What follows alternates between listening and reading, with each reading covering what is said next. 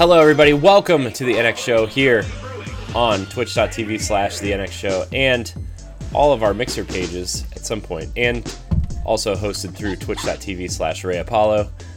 I'm one of your hosts, Corey Deerigan. Alongside me is not That Retro Code, but the wise Wisconsinite, Jesse Douglas. How's it going, everyone? And the streamer's champion, Ray Apollo. Hello! How's everyone doing? Everybody have a good week? Everybody have a good week? Great week? Yes. I finished two games this week. Heck what? Yeah, bud. 2 weeks. Yes. Two games. 1 week. Finished them. I mean, it's just, you know, all the time rolled together. Yeah, well, huh. I hear you there. Time is the biggest factor in this field. If you say so. I did not finish any games this week, but I've gotten closer. So good. Jesse, how are you doing? I'm doing pretty good. I got some gaming and a decent amount of gaming in this week. Nice. At least played a couple of things, some newer stuff, and nice. Went back to some old stuff. But I'll get into all that once we get to that point. Nice. I've played some games, but mostly I've been setting up new projects and new things and trying to fix our website because it looks generic AF, as the kids say, because WordPress changed all their pricing models. So yeah. Yes, because now apparently you have to pay the premium fee to change font colors now. So. Wow. We had a dark background and all of our fonts changed to a dark color. I was like, cool. Now I got to fix this. All right, dude. Yeah, I know. I was like, great. Thank you for the email warning. Thank you for the updates. Just kidding. Didn't get any of that. But anyways, you know, I'm trying to fix the websites and trying to manage all this stuff. It's like I feel like I can get when I get like 2 steps ahead, something just roadblocks me and I have to take 10 steps back. Ugh. Technology, everybody. Happens. Yeah. When the world runs on money, things change without you knowing. Let's put it that 100%. Way. And then when technology is involved, woof, boy. Anyways, if you didn't know, this is the NX Show. Oh, by the way, I should say that Ed's out of town. That's why he's not hosting. So yeah, he's not here. He's missed him already. He's at choir rehearsals for church or something. So I'm proud of you. So I'm proud of that boy. Proud of you, Ed. We miss you. You can follow him at That Retro Code on Twitter, by the way. So anyways, welcome to the NX Show. Each and every Saturday, we get together to talk about video games and other shenanigans. The show is available on youtube.com/NX Project. Wow. Spotify, and your podcast service of choice. Remember to review us and rate us, subscribe, share. It helps with discoverability. Follow us on Facebook, join our Facebook and Discord communities, and also follow us on Twitter and Instagram at The NX Show. All links will be available in the description of this episode. Also visit codenamenx.com, but I would wait like 2 weeks for that so I can fix it. Anyways, we're just gonna jump right in because we are kind of time constrained a little bit. But we're just gonna jump into what we've been playing. I think all of us have been playing Gears 5. And Ray, I know I saw you finished Gears 5. I finished the campaign. Yeah, I did. I'm seeing a lot of people really saying that this is actually somewhat of a Game of the Year contender, which makes me very excited. It is in my top 10. Absolutely.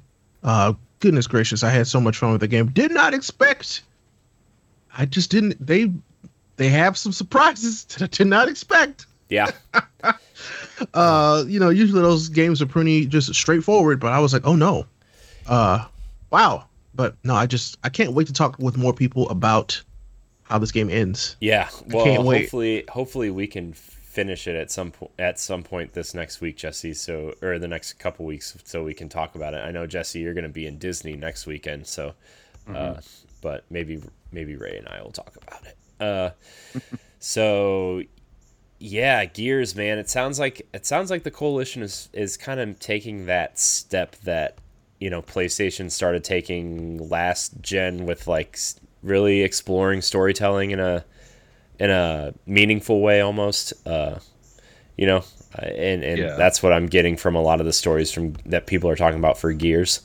So I'm very, very excited. And haha, Ed's not here to tell me that. Yeah.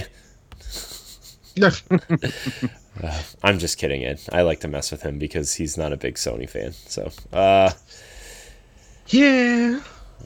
Yeah, I just like my big thing is I like once I'm done, once I get back from Disney and stuff, like I really wanna once I get a chance pick up Control and make sure I really put time into that, because same, you know, from a lot of people it sounds like that's gonna be one of the top contenders for Game of the Year as well, you know.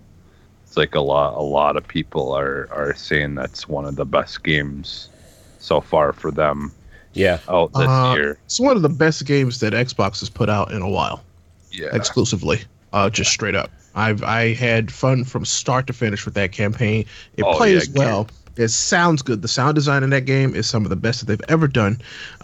It looks incredible as usual since they've done this since 4. They decided let's make this game look incredible, and they've done it again. This game looks phenomenal. There's a section towards the end of the game where it's like, oh my god, they saved this for near the end of the game, and it's incredible. Like it's god, it looks so good. Yeah. But I love it. The characters are interesting. The story is just getting more and more interesting. I did not think that they could keep making this story more interesting. Like you would think that this world will be tired by now because it's the same world. It's the same consistent story since 1. Especially since this is the 6th game, you know. Exactly. So somehow they've made this more interesting, at least to me. Yeah. So I feel like Microsoft and Coalition really, really, really nailed this one. Yeah, I feel like, you know, there's a lot of Force Awakens analogies towards Gears 4, which is like this is a really solid Gears game. Let's just double down on what makes Gears great. And this game, even from what I've played, is like let's do something with this. Now that we've perfected the Gears formula, let's move this direction and see if we can really push the envelope. I think making the campaign 60 frames a second also made a big difference because, like, like I said, Jesse and I recently played through Gears 4, and like, it's very Gears, but it still feels like Gears, you know, like it feels like Gears 3, you know, which doesn't feel bad, but this feels like the movement feels great. It feels more responsive, super smooth. It is like buttery smooth. Like, you know, the transitioning from cover, like picking up weapons, it all just feels and works really well. Because, you know, at first I was like, I'm not gonna play any multiplayer because, you know, it's Gears, and so I'm like, I don't need to. But then I did, and I was like, oh man, this feels good and it's fun. yeah. Well, the dodgeball game mode, like, is still, like, I think one of the best game modes, you know, for a shooter. Like, I would like to see that kind of game mode in more games, honestly. Like, yeah, I love the whole idea of, like, the, you know, you get a kill, you can bring a person back into the match kind of thing. Yeah, dodgeball is a really cool mode. I love dodgeball so much. I played a ton of it in Gears 4, and now I'm like, my thing is though is like I want to finish the campaign before I move into multiplayer. Even like Horde and Escape, right? Like I want to move into. I will say it was easier to play multiplayer just coming right out of the campaign because you've been doing all this stuff for so long in the campaign. I was like, I just know how to play this now, which was good. I'm sure I'll give it 3 more days and everybody's going to be godlike, because I was like, I was actually getting kills in this mode, and I was like, oh, okay, but yeah, give it 3 days, everybody will be godlike, and it won't be any fun. So yeah. I still think Dave or Jack is the real hero in this. in this game. Oh, Jack. Oh, Jack. They wouldn't have been able to get anywhere without him in the beginning. So I feel like he's the Jack real. Is literally he's a crutch for them. Yeah. Like Jack can do everything. Yeah. Like they wouldn't be able to do anything without him. Half the stuff that they needed to do in the story, you can't do without Jack. So yeah, exactly. Without Jack, they're because I was joking when me and Corey were playing. I'm like, Jack, Dave's the real hero in this game. Yeah, yeah. man, that first like, it really opens up to, like, in that second chapter after the you visit the camp. I don't want to spoil anything, but there's a kind of a major event that happens in the camp when, like, they showed it in the trailer, the original trailer, right? But you didn't see what was, like, who the person was. And, like, you know, once you see that, it, like, adds a whole new thing, because that character was fun in the first game, you know, like, it was just a fun character. But, like, you know, now moving forward, it's like, I can't wait to finish this campaign. So how long did it take you to finish, Ray, about? You know, that's a good question. I didn't really pay attention to how long it took. I know I played it for probably... That's all I played for, like, 4 days. And I was putting in maybe 5 hours each time. So about 20 hours, maybe. Oh, wow. Which ain't bad. I feel like you can finish it faster if you just, you know, crush through it. You know what I'm saying? Yeah, but, I mean, look, I've been exploring every nook and cranny to try to find the collectibles, because, like... Oh, yeah, I got 85% of the collectibles my first playthrough. So, yeah, it's like... It's not like I was just kind of running through it, shooting everything, going story. And then, wait, how far are you? Get almost to the second. Well, yeah, you've been playing it. Yeah, I played a little bit more than Jesse has, but I just wanted to, like, get to. I just got through, like, that first part of the open worldy section. Okay, so good, you can say that. So I was like, when I got to the open world stuff, I did everything that was in the open world. So, like, it's not like I just sped through my, like, every time we got an open world spot, I did everything there. So I got all the jack upgrades, everything. Yeah. Which is awesome.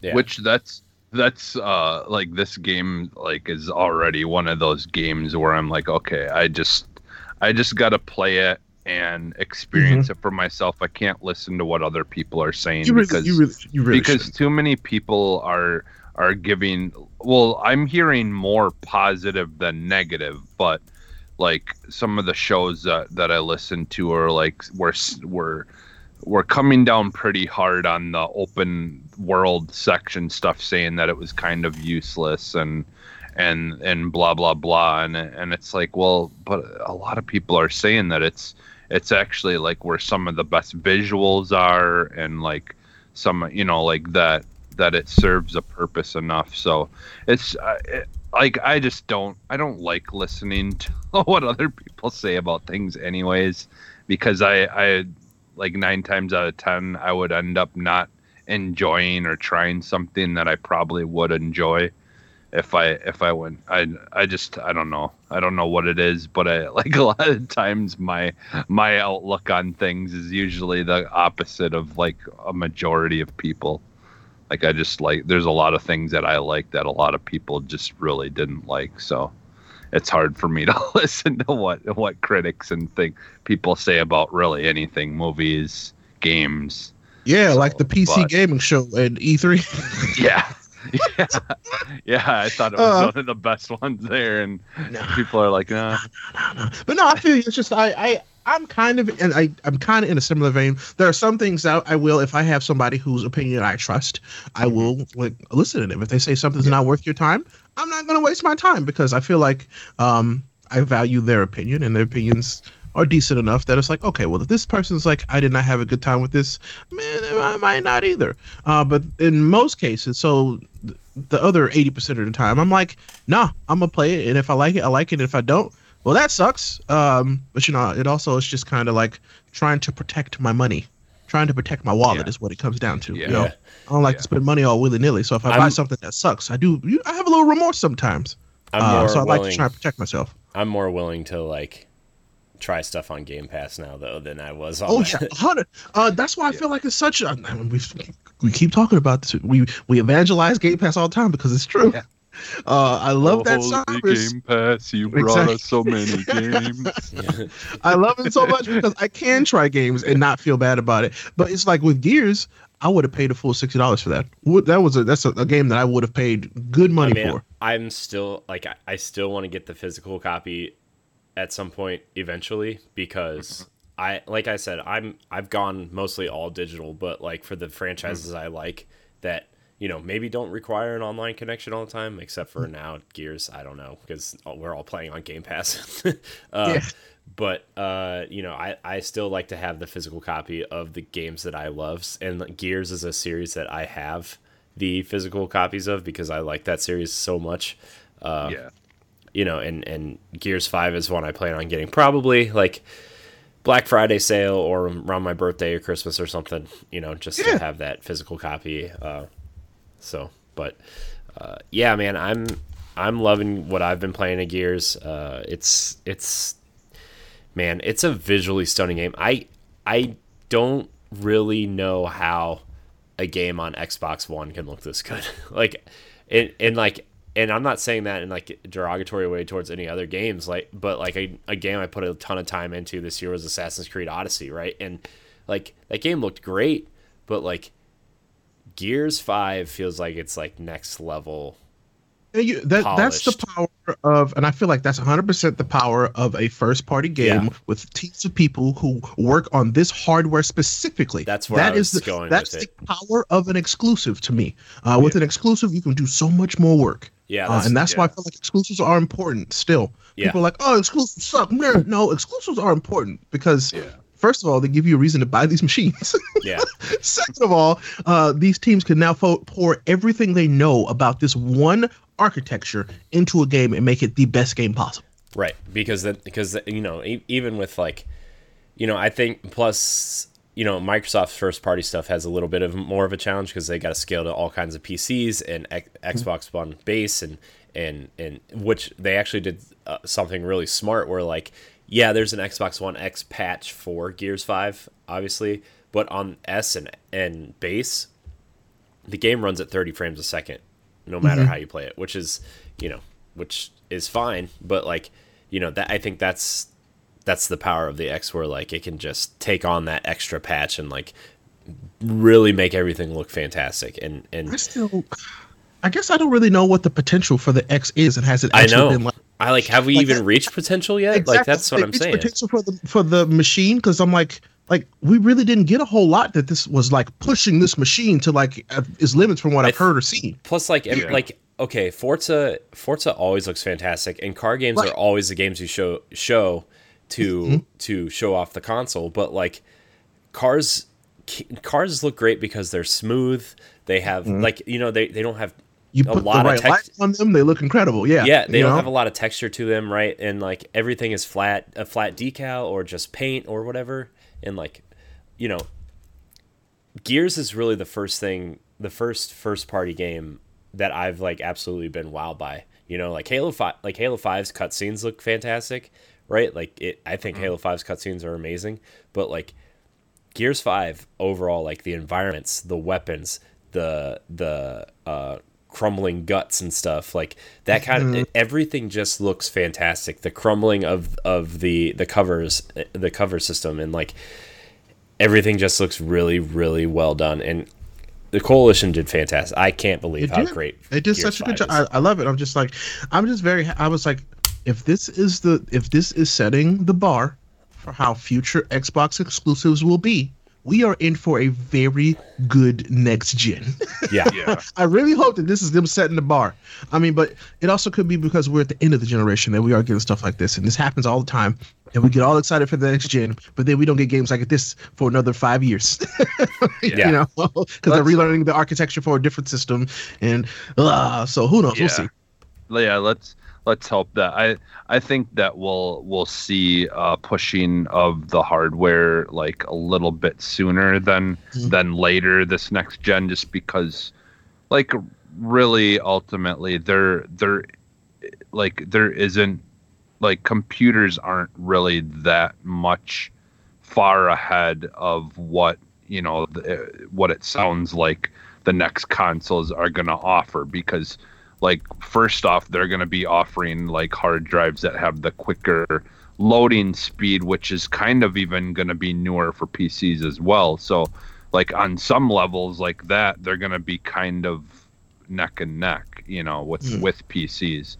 So, you know, like, I honestly think that we'll see just because of the fact that, you know, like, I still don't think 8K is really anything that to really care about ever, honestly. I mean, we're barely doing 4K. Barely. Yeah.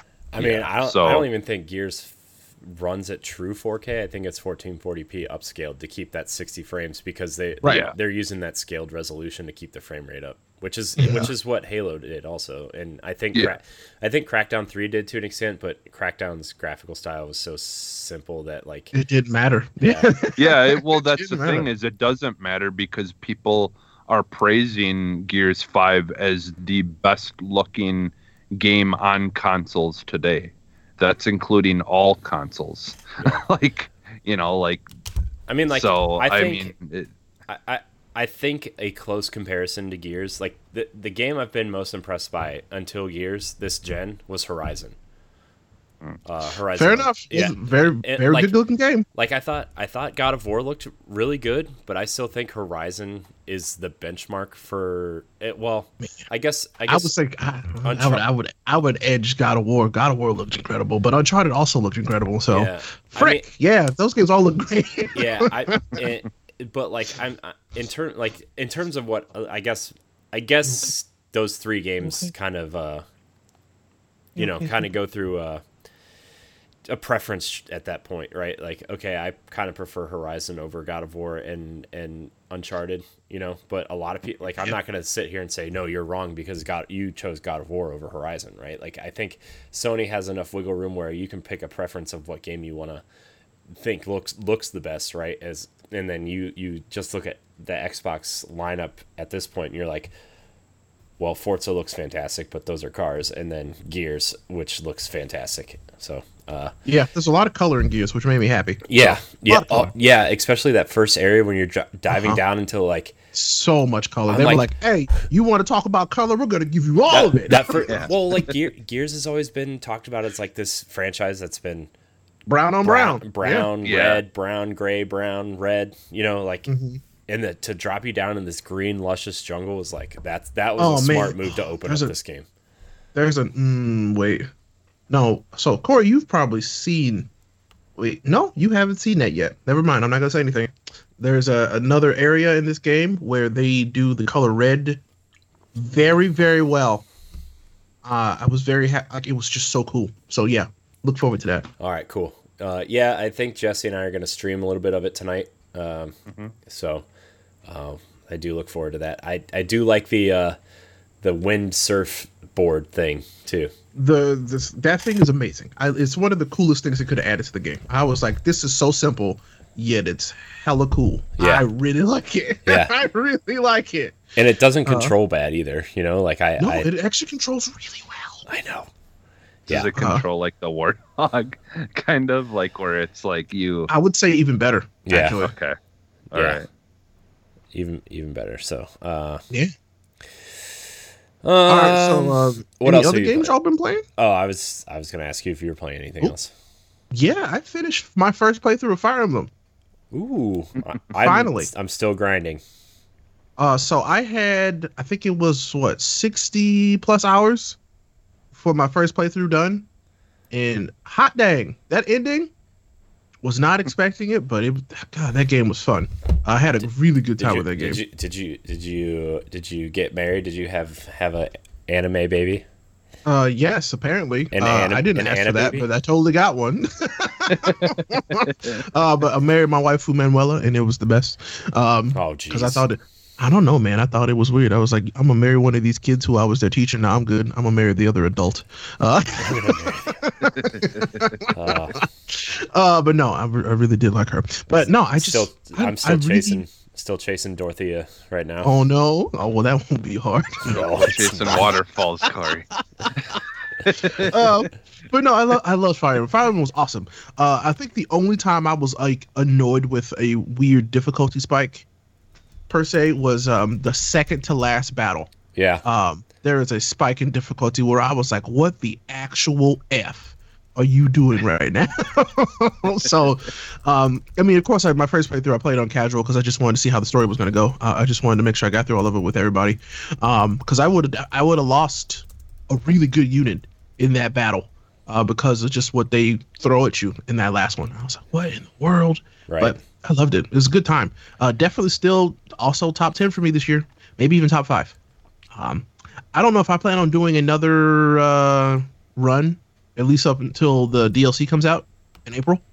But because I'm like, that's just so much time in one game, and there's so many games I want to play. Especially with Dragon Quest coming out, I'd much rather play Dragon Quest. No one will blame you. I want to finish this before Zelda comes out. That's my goal. Good luck, because I kept saying that. I was like, yeah, I'll finish this before Essential comes out. Well, I'm 63 hours in now. But I'm grinding because I keep hearing, I'm like, there's a huge difficulty spike within the last couple of battles, and I'm like, I need to... Everybody on my team was at least level 45. Oh, jeez. At the end. I think I have 4 characters over level 50.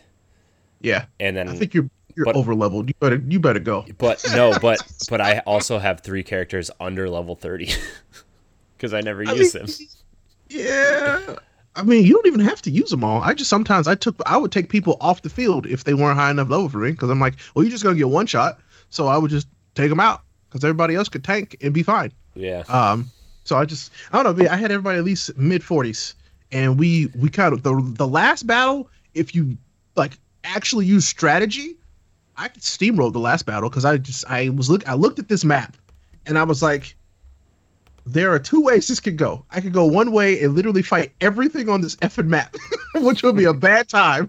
Or I could use my brain and actually use some strategy and do this, like, I wouldn't call it easy, but smarter. And it just works. So I don't know. Like, I was really happy that they gave me some options for strategy in that. So it was good. Nice. It worked out for me. And nice. Then, like I said, the ending I got, I was very happy with. I don't know if it's like the good ending, but it really did seem like it. It's a very good ending. Is it? There are multiple endings then?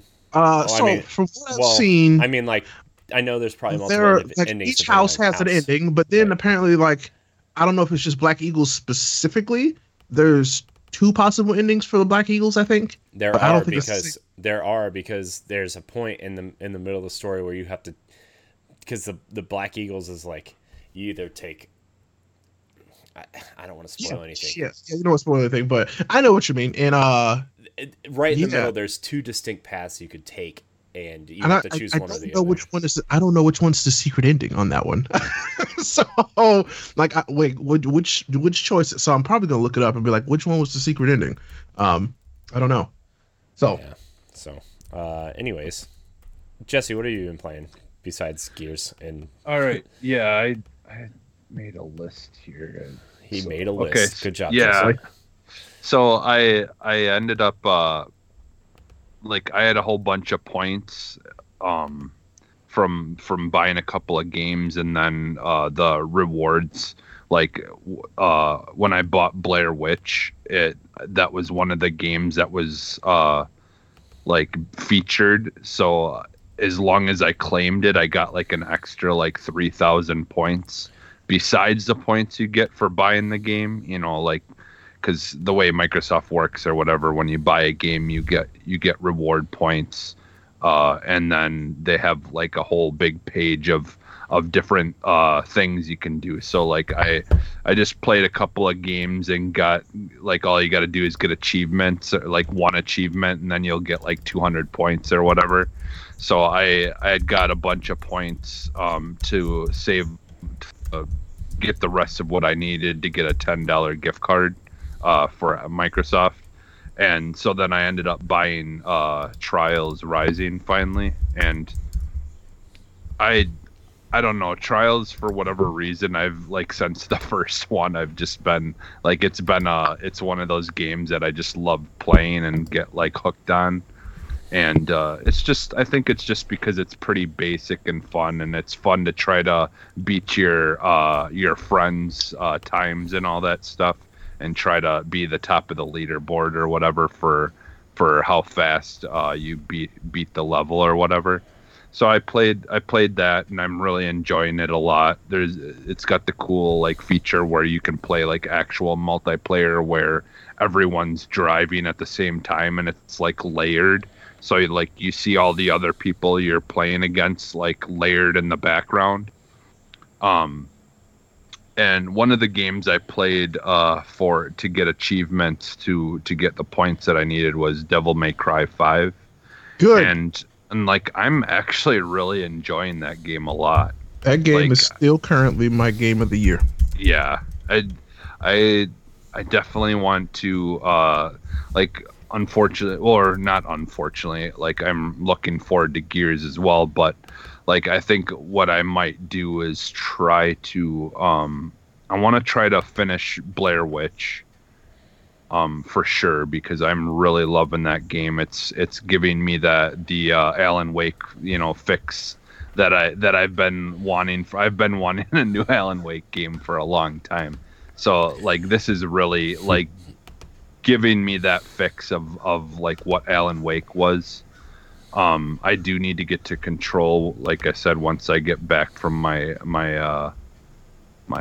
trip and stuff. That'll be one of the next games I'm looking at getting. But yeah, Devil May Cry. I definitely want to play more of that before our Game of the Year talk, because it really out of all the DMC games, I've really only enjoyed the actual DMC game.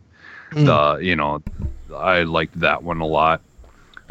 So yeah, but I'm enjoying it a lot. So like, I like the characters, I like what the story's doing so far and stuff. I mean, I'm not super far into it, but it's and it looks nice. It looks really good. You should get further into it. Trust me, it only gets more wild. Yeah, it's wild. And then I actually went back, me and Ed did like a little show thing where we streamed in the morning on Mixer, and we had a discussion. Is whenever you join with Ed, he always wants to turn it into a show, which is fine.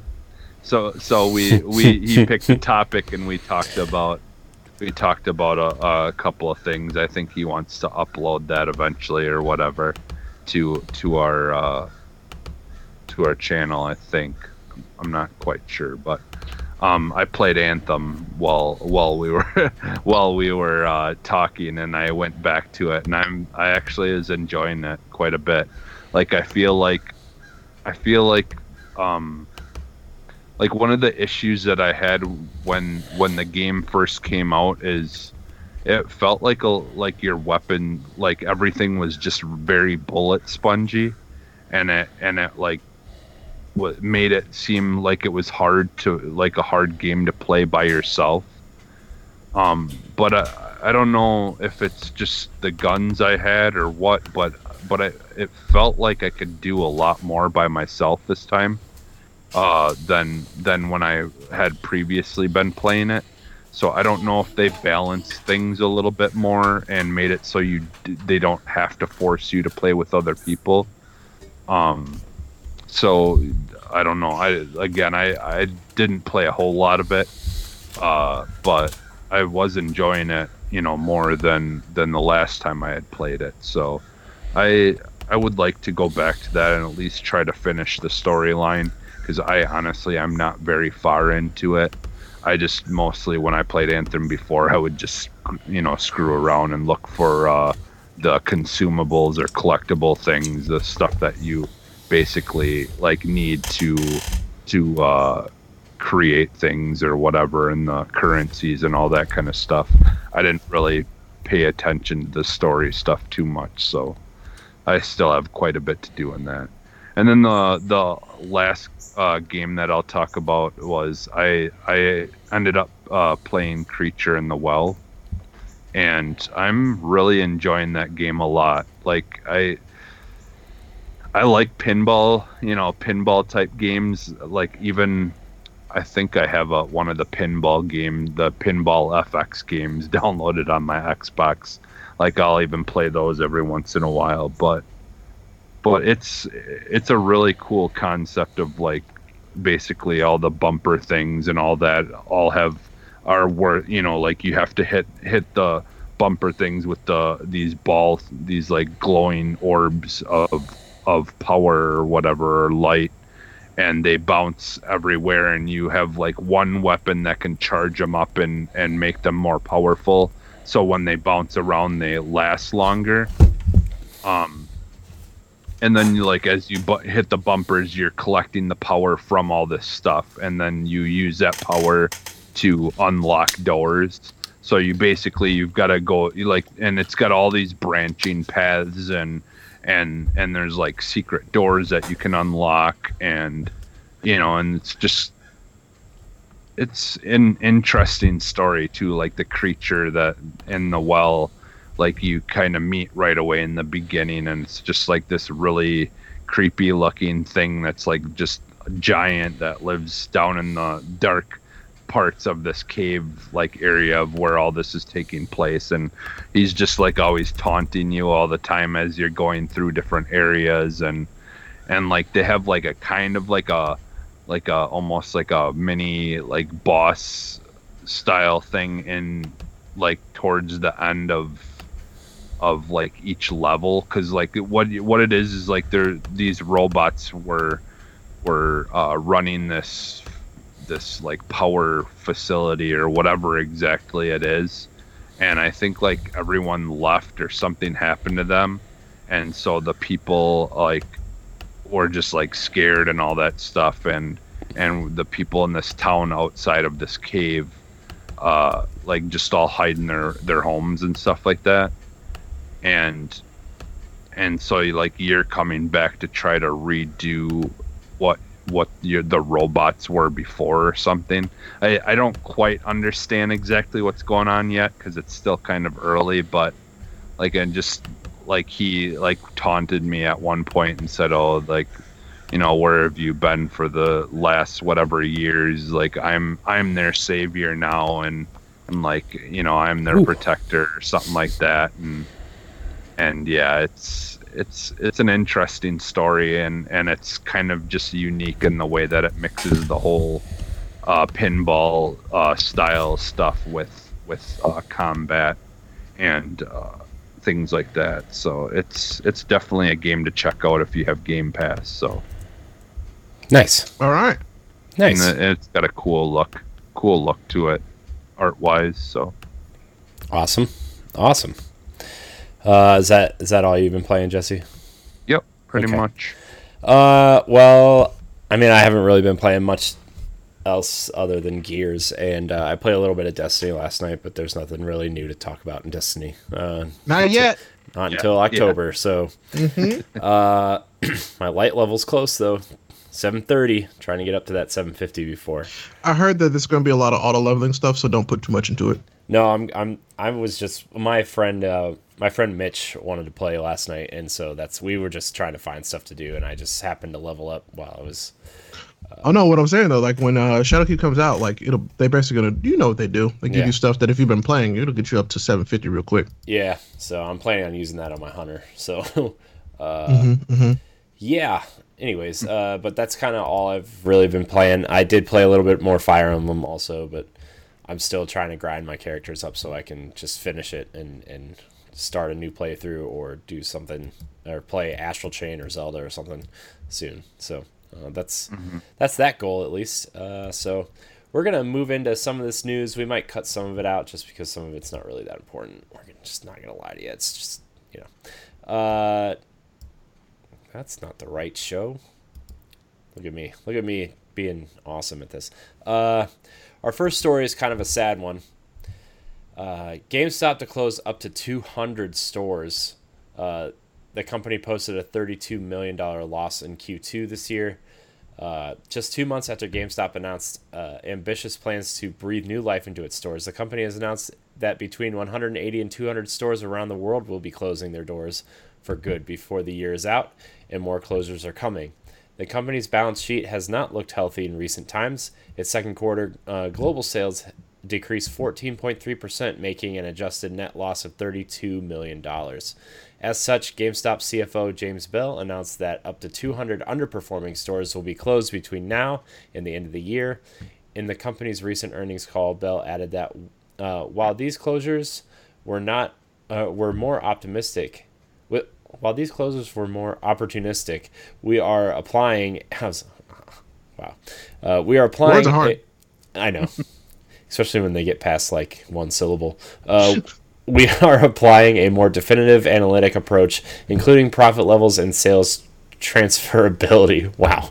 That we expect will yield a much larger tranche of closers. Stop using fancy words. Just say you're closing stores. What is this word? TRANCHE. Yeah, that's what I thought. Despite these closures and effort to revamp the better performing stores, it's unlikely that GameStop's fortunes will change anytime soon, thanks largely to the end of the current console generation and subsequent weaker title launches.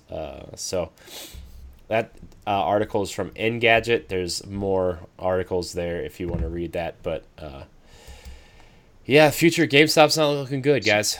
Random French word, by the way. Tranche. Tranche? Yeah. Use a regular word, you nerds. Nerd. French nerd. That's how you know they're nerds.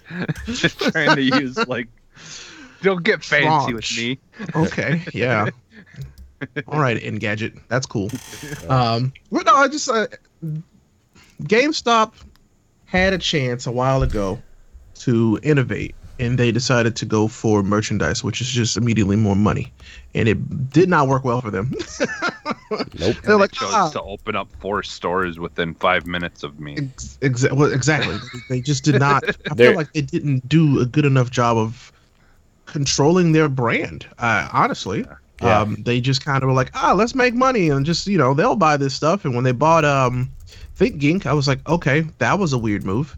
I think we've talked about this before because I was like, you know, there was a chance where I'm pretty sure they could have bought Redbox and that would have been the much smarter move. Yep. But I don't know. It's just GameStop has made a bunch of bad choices. I will say that anybody who I've ever talked to, I won't say anybody, everybody, but most people that I've talked to who's worked at a GameStop has had not a great experience. I mean, you've had decent experiences, but I've never heard somebody just be like, oh, yeah, GameStop was one of the best jobs I ever had because of the way they run their stores. So, I mean, it's just GameStop could do a lot of things to help itself, and they just didn't. And so this is why we're here. This is where we are now. And they're trying to innovate, I feel like, a little too late. And so hopefully what they're planning to do helps them survive, because I like GameStop. GameStop is, I'm glad it exists. I just know that it could be far better than it is. Yeah. We actually, in my Mixer chat here, we actually have a former GameStop employee, and she said working there was frustrating. So exactly, I'm also a former GameStop employee. Like, you know, there were times where it was cool, but most times sucked because it was like, they would never give us the hours that we needed to get all the work done that we needed to do. It was a mess most times, and so I feel GameStop is not important, but it's nice to have as a gamer. Yeah. So I hope it doesn't just disappear because that would suck. Because, you know, have you tried buying a game at Target? You know, it's not always the best experience. Sometimes the game's not there. Exactly. Yeah, and I think you touching on them not like kind of not giving you either enough manpower or enough, you know, like time to be able to get stuff done. The thing is, like, you know, like it's obvious that the people who ran the company don't know anything about games and the gaming industry and stuff like that, because most people, when you go, you know, like us that love video games, when you go to a GameStop, you wanted to talk about games, or you know, exactly. Like it's always been it's so the community aspect, and that's what I've enjoyed about it. Yeah, and so only having one person or two people running, one person a lot of times running a big store, it's like how do you expect them to both, you know, get these sales that you're always, you know, like hassling them about, and get everything else done, and talk to the people, and, you know, give, you know, because the personalities are the reasons why I liked going to GameStop. It's because it was always cool people that worked there, but unfortunately the company didn't know what it was doing. Yeah. You know? Yeah. So no, I feel like GameStop, I'm curious to see what they do to save themselves at this point. But who knows? I like GameStop, and you're exactly right, Jesse. I even decided to get a job at GameStop because I like the people that work there. I thought they were super cool, and it was awesome to be able to talk with other people about video games and hopefully help them make some informed decisions. But, I mean, we'll see. We will see. I know a lot of people that used to work or still work at GameStop, and like, you know, it's just sad that this is happening, especially because like that's a lot of jobs, you know. Yeah. Oh, yes, I saw somebody in the chat say something about holidays at GameStop. Yeah, holidays at GameStop sucked. Yeah. Absolute cheeks. It was so bad. But you know what? Most times we survived, and I got my 10-minute break, and I would go back to work. Oh man, yeah. So hopefully that's different. Yeah. So, you know, I was talking to my wife this morning, coincidentally, before we started, and I said, you know what? What if these next consoles come out and they suck? GameStop is officially dead. Mm-hmm. They got to make it to next holiday first. I think they'll make it to the next holiday. I just think if these next consoles come out and they do not do well, like say they're overpriced and they are not as much of an upgrade as people are expecting, I feel like they could kill GameStop single-handedly. Yeah. Well, I mean, it would help them just be like, "Hey, we're just going to sell our games digitally now." So, yeah. But I mean, I guess. Funny story. Adding to that again, though, GameStop's still specific. Did you know that they sell Epic Store codes at GameStop? Yeah, I did. They also sell Steam codes, or they also sell Steam gift cards and codes, and they also. So they sell gift cards, but like for Epic Store in particular, they will sell you a Epic Store code for the game that you want. I bought Borderlands that way and had no idea that you could do that. It was very interesting. And also I heard from them that they are now shifting back. They're adding... You remember how PC stuff disappeared from GameStop like years ago? Mm-hmm. They're re-adding PC stuff to GameStop. Mm-hmm. So now they're taking like computer gaming peripherals and trading stuff again, and they're selling more of it now. So they're desperate. You think they'll take my broken PC? Who knows? Who knows? But I thought that was really interesting. We'll give you $10. Okay. They're like, oh, we're getting back into PC gaming. I'm like, you should have never left. It's always been there. Yeah. Yeah. I think like honestly, what they really should do, and they, you know, very well they're not going to do it. As far as jobs go, instead of the 4 stores around me that only have 1 person working at it every day, have those 4 people. Like switch off and be working at least like 2 or 3 people, you know, a week, and you know, kind of like letting those people keep their jobs, because just, you know, alone and how much they're paying for rent for all those other stores not having to pay that anymore. Yeah, in my opinion, should, you know, not only be able to still keep those jobs, but they're still going to end up saving money because they're not having to pay for rent, all that rent, because you know very well the rent on those places are usually like thousands and thousands, especially because most of them are in plazas with like Targets and stuff. Yeah, like, you know what I mean? Like they're just sitting there in a Target plaza, and Target probably owns the plaza and charging them an arm and a leg. Just kind of thinking about like how would I fix GameStop right now?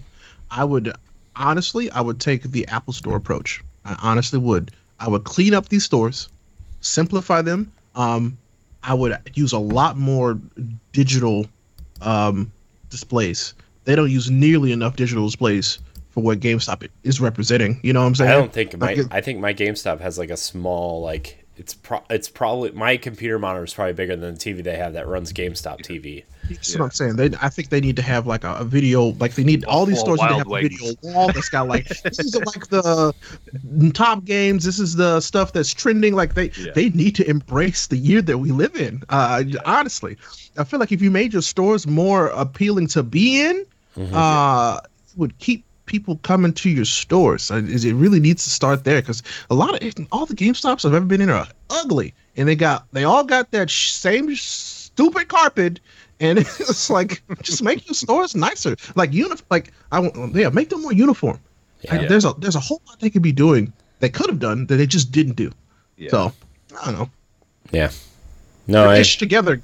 It should look like a it should look like a Buffalo Wild Wings in there. It says screens everywhere. GameStop is connected to a Buffalo Wild Wings. Yeah, there you go. Wow. All right, we're gonna some ninja on Mixer up on the TV or something. Wow. Yeah, something. Wow. All right, we're gonna jump into our next story here. Apple revealed their new line of phones, but they also revealed the details on Apple Arcade this past week. It launches next week, or this week when it posts live on podcast services, for $5 a month. This comes from Game Informer. Hopefully we'll be reading from here in a year or so. I would be really sad if Game Informer went away, I'm not going to lie. Yeah. But it's possible. I know. I honestly, not to get off track or anything, but I honestly thought GameStop was going to sell off Game Informer before they started laying off people, but that's just me. So I think it's the best. So Apple Arcade. I was not anticipating them announcing this. At first, I didn't know it was a subscription service. I just thought Apple Arcade was a different, part of the App Store, which I enjoy the App Store. App Store is pretty cool. I thought they were going to change Game Center over to. I thought this would take place of Game Center. So when they were like, "Oh, it's a subscription service," I was like, I had the kombucha girl gift response. So I was like, "Wait a minute, another subscription? Okay, well, all right, fine, whatever. $5 that ain't too bad." But I was like, "Okay, another subscription," but I feel like they're adding some value to it. It's interesting. I will be honest with you. I play a lot of games on my iPhone. I really do. I don't really play a lot on my iPad, but I play a lot on my iPhone. And for them to be like, if I didn't know you can play any of these games, and you can play them all offline. Mm-hmm. That's the biggest deal to me. I hate being somewhere without a connection, which is most times on a plane. And I'm like, I don't feel like playing my Switch yet, And I'm like, I just want to do something on my phone. And all the games I want to play require a connection. I'm like, this is freaking stupid. What's the point? So, it sounds like something that Xbox has. I forget what it's called. Oh, something they used to have, LOL? No, the Game Pass where you can actually download the games and play them. It's nice in that format, but I feel like if they had... Remember Xbox Arcade for real? Xbox Live Arcade? Yeah. You remember? Yeah. That was amazing. I love that. Should have kept that. It would have been a good idea. Remember PlayStation Home, guys? No. LOL, nobody wants to. Remember nobody wants to. But I like Apple Arcade. I like the idea of it. It's just now I know Apple has the right idea. They're like, we are making billions of dollars. Let's do something for our customers and make it cheaper for them to get in on our services. Yep. Instead of increasing the price of our services. They understand, we're making a ton of money. We don't have to make this super expensive. By not making it super expensive, we make it competitive. Yeah. So, it's interesting. I have the list of launch games here, which they said they're going to add about 100 games after their launch. So, but Ballistic Baseball by Gameloft, The Bradwell Conspiracy, Choo Choo Rocket Universe by Sega. Yes. Let's get some Choo Choo Rocket in there. Choo Choo Rocket. The Enchanted World from Noodle Cake. I love these studio names. I don't even know what that means. What's his name?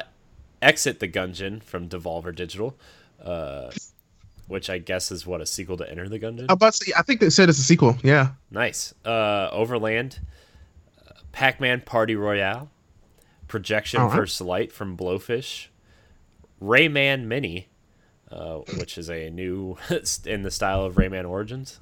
All right. Shantae and the Seven Sirens from Way Forward. That's an interesting game to put on there. Skate City by Snowman. Man, so many people got so excited and they're disappointed at the same time. I know. Skate. Nope. Sneaky Sasquatch. Steven Universe Unleash the Light. Super Impossible Road.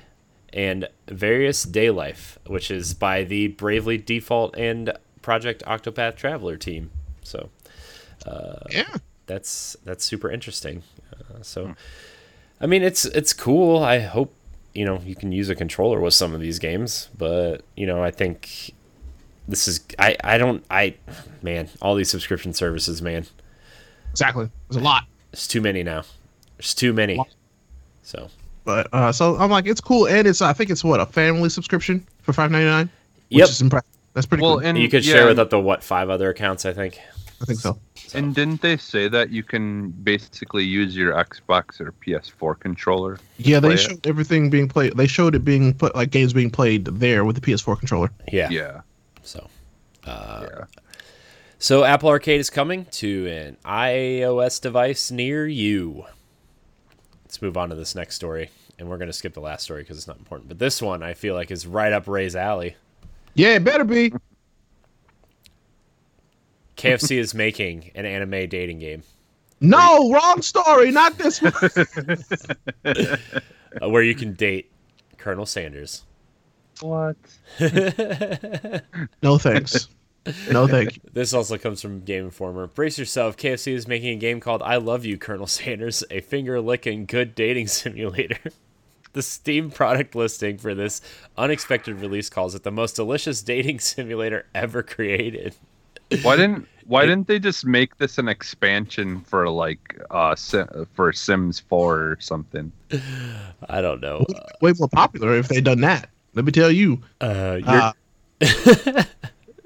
Your goal is to win the heart of the most famous chicken salesman ever. You assume the role of a young culinary student who apparently has the eyes for Sanders. As you cook up what we presume is mostly chicken recipes, you'll make, quote, life-changing decisions that will affect your chances of friendship and love. Along with Sanders, you'll confront other characters, including a dog and, well, what may be one of the best lists of features ever. Quote, 9 lovable characters, multiple hours of playthrough. This is playthrough, not gameplay. Playthrough. Dateable Colonel Sanders, a secret ending. Shh. Secret recipes. Double. Shh. Cooking battles. Battle battles. Ear of degree from a fictional culinary earn it. I think it's supposed to be earn a degree from a fictional culinary school. 11 herbs and spices. Cute miniature food and officially licensed by KFC. So. Also, the cover is featuring an anime version of Colonel Sanders, which is awfully disturbing. So, brands are going too far. Yep. They're going too far. It's like, this is one of those things where it's like, haha, maybe a bunch of influencers will give us a ton of free publicity by playing our game. Ha ha ha ha. Just kidding. You know, we're making a game. That's what this is. That is exactly what this is. Give us a bunch of free publicity because we made a dumb game. Ha ha. Smile. Come on. Do you know that there's people that exist that wish that people would make the Burger King games backwards compatible?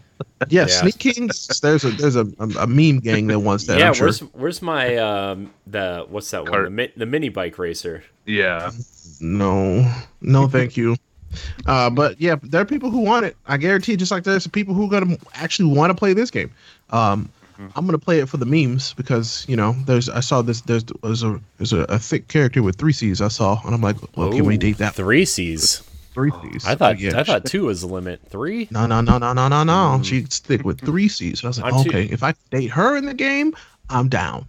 But I don't care about Colonel Sanders. He can go bye. He can go finger lick himself out of here. Whoa! I guess so. Yep. Wow. Yep. Oh. Yep. Mm-hmm. Oh. So no, I don't. Mm-mm. I KFC game, cool. Can't wait for the Wendy's side scroller. Yeah. I hope it's like Bionic Commando, and you just use Wendy's hair as like the. Oh no! It actually might be. No Wendy's. And your life is. But when you pick up a spicy nugget, you can throw fire. Oh my God! Wendy's will be a per rapper the rapper ripoff. Oh no! Oh no! Oh no! What other games? Have you ever heard the McDonald's album that they released? For the people watching / listening later on, like what other brand you think is going to come out with a game? What kind of game you think it's going to be? McDonald's is going to be I asymmetrical. Feel like this is going to start a stupid trend. It's going to happen. So McDonald's is going to be a asymmetrical horror game where you're running like kind of like Friday the 13th or Dead by Daylight, but I hope not. Instead of Ronald McDonald murdering you, he's just going to hand you like a Big Mac or something. Oh God! Oh man! Nope. Yeah. Go check out the Wendy's album Beef. I got beef or whatever it's called. Wow. All right. Our last story here, August top 20 best-selling games, includes Astral Chain and Fire Emblem, among other big Nintendo games. So it's a big deal that Astral Chain's on this list. I know. It's a huge deal. Also, all Nintendo games on NPD only include physical copies. That's amazing. It does not include digital, so it technically probably sold a ton more. The top 10 includes Madden NFL 20, Minecraft, Grand Theft Auto 5, again. Of course. Fire Emblem Three Houses, Super Smash Bros. Ultimate, Super Mario Maker 2, Mario Kart 8, Mortal Kombat 11, Tom Clancy's Rainbow Six Siege, Marvel's Spider-Man. Wait, no, I lied. Wow. And Astral Chain. And then, Astral Chain before that, and then Spider-Man, and then Legend of Zelda Breath of the Wild, still making the top 20 at number 12. Red Dead Redemption, Call of Duty, Black Ops 4, Age of Wonders Planetfall. Which I don't know what that is, by the way. I don't either. Must be interesting if it made the top 20. Do some research, yeah. Looks like a game Ray needs to stream. Chop Ray. Super Mario Party, Marvel Ultimate Alliance 3, New Super Mario Bros. U Deluxe, The Dark Pictures, Man and Medan, and rounding out the top 20 is Assassin's Creed Odyssey. So, but yeah, I feel like for a platinum game exclusive to Nintendo to make the top 10, I know, is a huge. Wait, is it? I don't know if it's top 10, but it makes a huge deal because this game is so. It is number 10. It's so not what you would expect the public to pick up on and run with, but it's such a good game. It is so good. Like it is a surprise of the year. It's in my top. It's probably right now. It's in my top 5 for the year. I've just had such a blast with this game. It's so good. And if you play this game and you play Devil May Cry 5, you can be like, oh, no wonder Ray likes these games. Yeah. But I love it. I just did not think that other people loved it, like were picking it up as quickly. And I don't know if you look at that list. I mean, if you heard him going through this list, that's a lot of Nintendo in the top 10. A lot. Yes. Yes, Nintendo has and you know, the people like, oh, but there's no games on Switch. I still see people saying that, and I'm like, listen. Nintendo has some incredible games, and they have an incredible system. And if you don't like it, that's on you. But you can't say that it doesn't have games, because it's got plenty. I feel like the people still saying that are just people who play Call of Duty and Madden. And even if those games were on Switch, they wouldn't play them there anyway. No. But this is looking good for Nintendo. Even going into this next gen, I feel like Nintendo's going to be fine. They have so many good games. And golly, this is just the proof is in the pudding. Honestly, it really is. Yeah, I mean, I think Switch is an incredible console, but I also think Xbox and PlayStation are incredible consoles in their own way too at this point. And to be honest with you, I'm not really ready for next gen, but I know like a lot of companies want to expand what their ideas are, and I feel like next gen is going to be a way longer generation than this one. I really feel that way just because like I think they're finally going to hit the point of like these consoles are just as powerful as you want them to be, and I feel like they're going to do like pro versions of next gen consoles as well halfway through their lifespan to make them even more powerful. And at this point they're just scaling PC resolution at this point. So yep. I mean that's why Halo Infinite's coming out on both, right? And if you buy it on an Xbox platform, you can play it on Xbox until you know. So, but yeah. No, I feel like these next consoles they have some work to do because, like you just said, you're anticipating a pro console, which means there could be people who just hold off and not buy one. Yeah, because they're like, oh, the pro consoles they're going to do a pro console, so why would I buy one? So these companies they've kind of built themselves into a corner. Yeah, it's like, well, I don't need to buy the first version of it because they're not going to do much more than what they've done with the PS4 and the Xbox One X at this point. Yeah. So it's just like I can wait, and I feel like there could be a lot of people who are like that. I mean, there are people right now who are waiting to see what these next consoles are going to be, so they're not buying consoles, which is smart. But if they're like, oh yeah, we're not going to do a pro console because we're making it more powerful out of the box, that'd be smart to say out front. It would be very smart to say that, or else people are going to wait. I think we might we'd probably be surprised though at how many people are still running the original Xbox One or even maybe the S. So there's probably a lot of people that are holding off. I think what's the number? Like only 2% of Xbox users are on the Xbox One X. So I would be surprised if. Yeah, well, the S is so cheap though. Like the S is so cheap, you can find it for under $150 all the time. Like that is a cheap console, and it's a good console. You know, I'm not like dogging people who can't get an X, but like, you know, you don't need an X. No, that's the thing. Yeah, but it's sure nice when you're playing Gears of War and you have. It's nice to have. Yeah, load times, but I don't need it. But it's nice. Yeah. So. Load times are definitely better and stuff like that. So it's more of those kind of little things. Yeah, you know that it's better for. But yeah, I think a lot of people are holding off. Were holding off and didn't get an X because they knew we were so close to the the end of the generation. So I think they'll do pretty well, even with PS4. I feel like more people probably bought a Pro than people bought, See, I think it's the other way around. I think more people bought an X.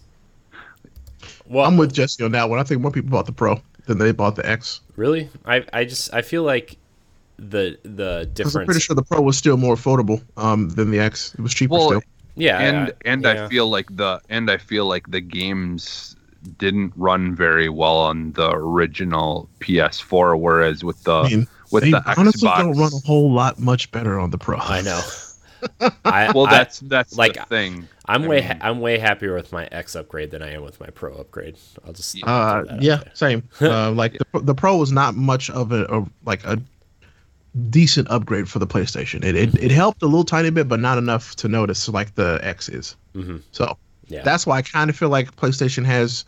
I feel like just out of the gate they will have an advantage because they're compensating for what the 4 wasn't when it comes to comparing it to the Xbox One X. Just in general. Plus announcing that console will be backwards compatible too. Exactly. So that I do feel like Sony will kind of have another foothold again, just coming out of the gate going next year. So we'll see. Yeah. But that's all speculation. But I mean, like I said, I do want one of these new consoles at launch, but I'm gonna wait till the right game comes out. Oh, right? 100%. I will be waiting. I've been like 100% launch night for the past 2 consoles, and I'm like, this time I'm like, nah, I'm absolutely gonna wait. Yeah, and see which one even has the games that I want to play, and which one's even worth the money. I also want to see like, is Halo worth upgrading for too? You know, like that's another really good question. That's the thing is like, I do want an Xbox Scarlet for Halo, but is Halo Infinite worth upgrading for? And if I buy it on Xbox One when I am ready to upgrade, will everything just carry over? Will I automatically be upgraded to the Scarlet version? That kind of thing, because these are like. We're getting that blurry line of like, especially Xbox where it's like, well, it could be cross-gen. You don't know. You know what I mean? Like everything is going to be cross-gen now, basically, because everything's backwards compatible. They're using like I know they're not using the Windows Universal system, but like, the icons on the Xbox One don't say Xbox One on them. Your game icons, Yeah. Yeah. So it's going to be more like buying a library of PC games now. Well, and having the One X, like I really don't think we're going to have to worry about stuff, like having a hard time running on it this, early on. Because, especially like me, I don't even have a 4K anything yet, so I don't even need to worry about 4K or any of that stuff. So I'm it's still running it at a lower resolution for me. Yeah. So it's just not going to be an issue for a while. Because I do plan on getting one as soon as I have the money for it, but I'm not going to be like stressing about it because I just don't need to. Yeah. There's a lot of things, there's a lot of stuff that we need to see about it, like moving forward. I mean, like for me, honestly, if they focus more on like the streaming and like video editing and things like that. Let's say they were to like really go full on with like having it where you can actually like edit videos and stuff right on the new console, like more so than what you can right now, like actually record video and like save a, like not just only be able to record 2-minute sections of a video or whatever, actually be able to record a full, like stream or something directly onto the console and edit it on it. Like if they were to do stuff like that, honestly, that would push me to want to buy a new one sooner for, just because I'd rather be able to do that stuff on the console than have to get a PC for it. Yeah, but, which I mean, you can do on the PS4 now. Yeah, in all honesty. Yeah. I mean, you can record gameplay clips and then edit it on the console and send it out if you need to. But I don't know if that works with streaming or not. But yeah, we'll see. I think the next console generation is going to be super fascinating to watch, especially be interesting. Especially because, like I said, I don't know if I'm even ready to upgrade. I would be fine if these consoles were 2 years away still. But yeah. Anyways. We're gonna save questions for next week because we are. I'm way out of time, but we're I know. But anyways, I want to thank everybody for watching and listening to the NX Show. Remember, you can watch us live on Mixer and on Twitch. Just follow the NX Show on those on Twitter and Instagram, and join our Facebook group, join our Discord, all that stuff. Ray, where can we find you? Well, you can find me multiple places on the internet, but I want you to focus on 3 places. You can find me on twitch.tv/Ray Apollo. You can find me on twitter.com, whatever the username is, but Ray Apollo. And then also on YouTube. Also look for me there. Ray Apollo, your boy, making some good content for you every week. You can also go to codenamenx.com/Ray Apollo, and all of his information is there. That's right. Yeah. So, Jesse, where can we find you? You can find me just about anywhere at Phantom NXS. I'm still having an issue with changing my name on Mixer. I don't know why it keeps on saying that you can only change your name once per month, and I could have swore it's been over a month since I changed it. So I'm hoping soon I can change that to not having 2 N's. It's just a double N. Yeah, just on one, Mixer. A lowercase and then an uppercase. Yeah. So, but I want to change that. I don't know why it's doing that. Yeah. Well, you can find me at CoreyNHD713 on Twitter. You can also find me on Instagram and Mixer at CoreyNHD. Hope you'll give us all a follow, a like, a subscribe, a share, a rating, a review on your podcast service of choice, and on Spotify. Check out our YouTube page. Check out codenamenx.com, and all that other good stuff. We will see you next week. Thank you guys so much for watching. We love you.